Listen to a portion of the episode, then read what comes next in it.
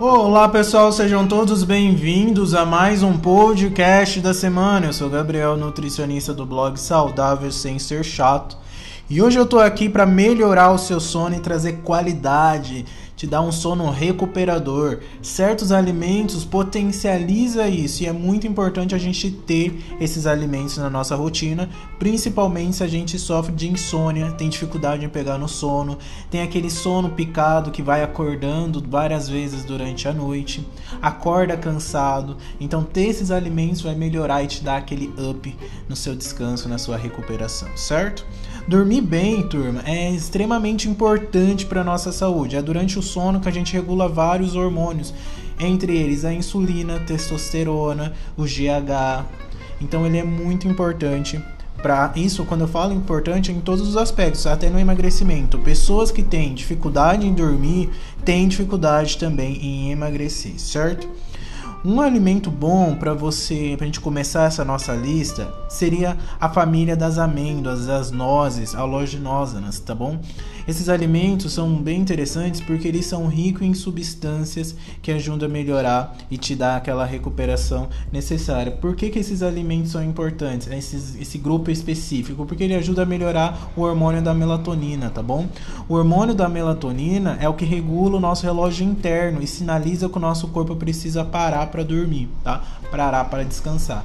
E as amêndoas, as nozes, elas também são fontes, excelentes fontes de magnésio. Eu sempre gosto de incluir três, quatro amêndoas ou quatro é, nozes antes de eu dormir para te dar esse, esse up ali e reduzir principalmente o estresse, o cortisol, certo? Então a amêndoa, a família toda ali das nozes, vale a pena você incluir de três a quatro antes de dormir. Uma outra coisa também que é bem conhecida e é fácil, que você encontra também aí no supermercado por um preço mais acessível em relação às amêndoas, é o próprio chá de camomila, tá? A camomila, ela é conhecida porque ela tem flavonas. As flavonas é uma classe de antioxidante, família, que reduz a inflamação, que muitas vezes essa inflamação leva a doenças crônicas, doenças cardiovasculares. Vários é, estudos científicos mostram que as flavonas, ela reduz principalmente ah, o risco de desenvolver doenças cardiovasculares. E especificamente a camomila, ela também tem um nutriente bem interessante, que é a apigenina, tá? A apigenina é um antioxidante que se liga aos receptores do seu cérebro, que promove aquela sonolência, aquela relaxada, aquela redução da insônia, tá? Então, esse nutriente que tem na camomila, a gente também encontra no maracujá, e eu vou falar um pouquinho mais sobre essa fruta, tá? Então, falamos sobre as nozes, três a quatro, agora estamos falando da camomila. Gabriel, quanto de camomila eu preciso ter para ter esses benefícios, tá? Em torno de uma colher de sopa, se você for comprar a própria erva ali, tá? Ou se você for comprar aqueles sachês que vende no supermercado, dois sachês para uma xícara de chá, tá? Lembrando que é dois sachês para uma xícara de chá. Precisa estar bem intenso, tá?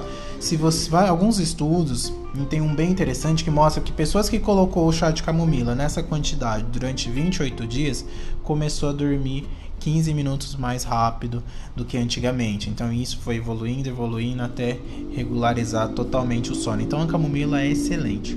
Uma outra fruta que eu gosto de incluir também e passo para os pacientes é o próprio kiwi. Kiwi é interessantíssimo para reduzir a insônia, é muito bom para colocar antes de dormir, tem pouca caloria, ele é rico em magnésio, tá?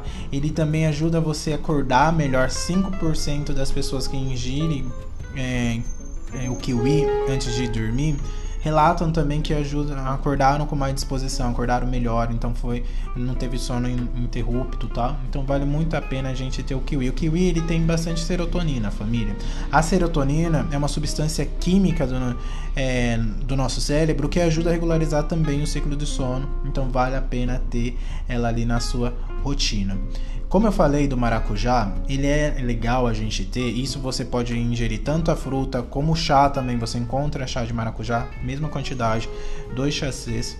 Ele, ele é interessante porque ele é, é um grande potencial para reduzir a ansiedade, tá? Ele também tem a apigenina, que é esse antioxidante extremamente responsável para reduzir o efeito da ansiedade, tá? Ele tem aquela, aquele efeito também calmante, tá? Então acaba sendo bem interessante. Além da apigenina que eu falei, ele tem um bônus a mais, tá? O maracujá, ele tem um GABA. O GABA, ele é um, um ácido gama que ele pega e ele é produzido lá no próprio cérebro também, né? Ele funciona como um inibidor de substâncias químicas, por exemplo, o estresse, é, o glutamato, ele acaba diminuindo também a sua qualidade do sono. Quanto mais estressado você tiver, mais dificuldade também você tem de dormir. Então o maracujá, ele também ajuda nisso, tanto no estresse como na ansiedade. Vamos colocar mais maracujá na nossa rotina. Gabriel, quantidade, se for a fruta, um maracujá, se for sachê, dois sachês, beleza? Um outro alimento que eu gosto também de incluir, que é bem simples, que é a própria aveia, tá? A aveia, ela é rica em fibra, tá? Ela tem um carboidrato interessante, tá?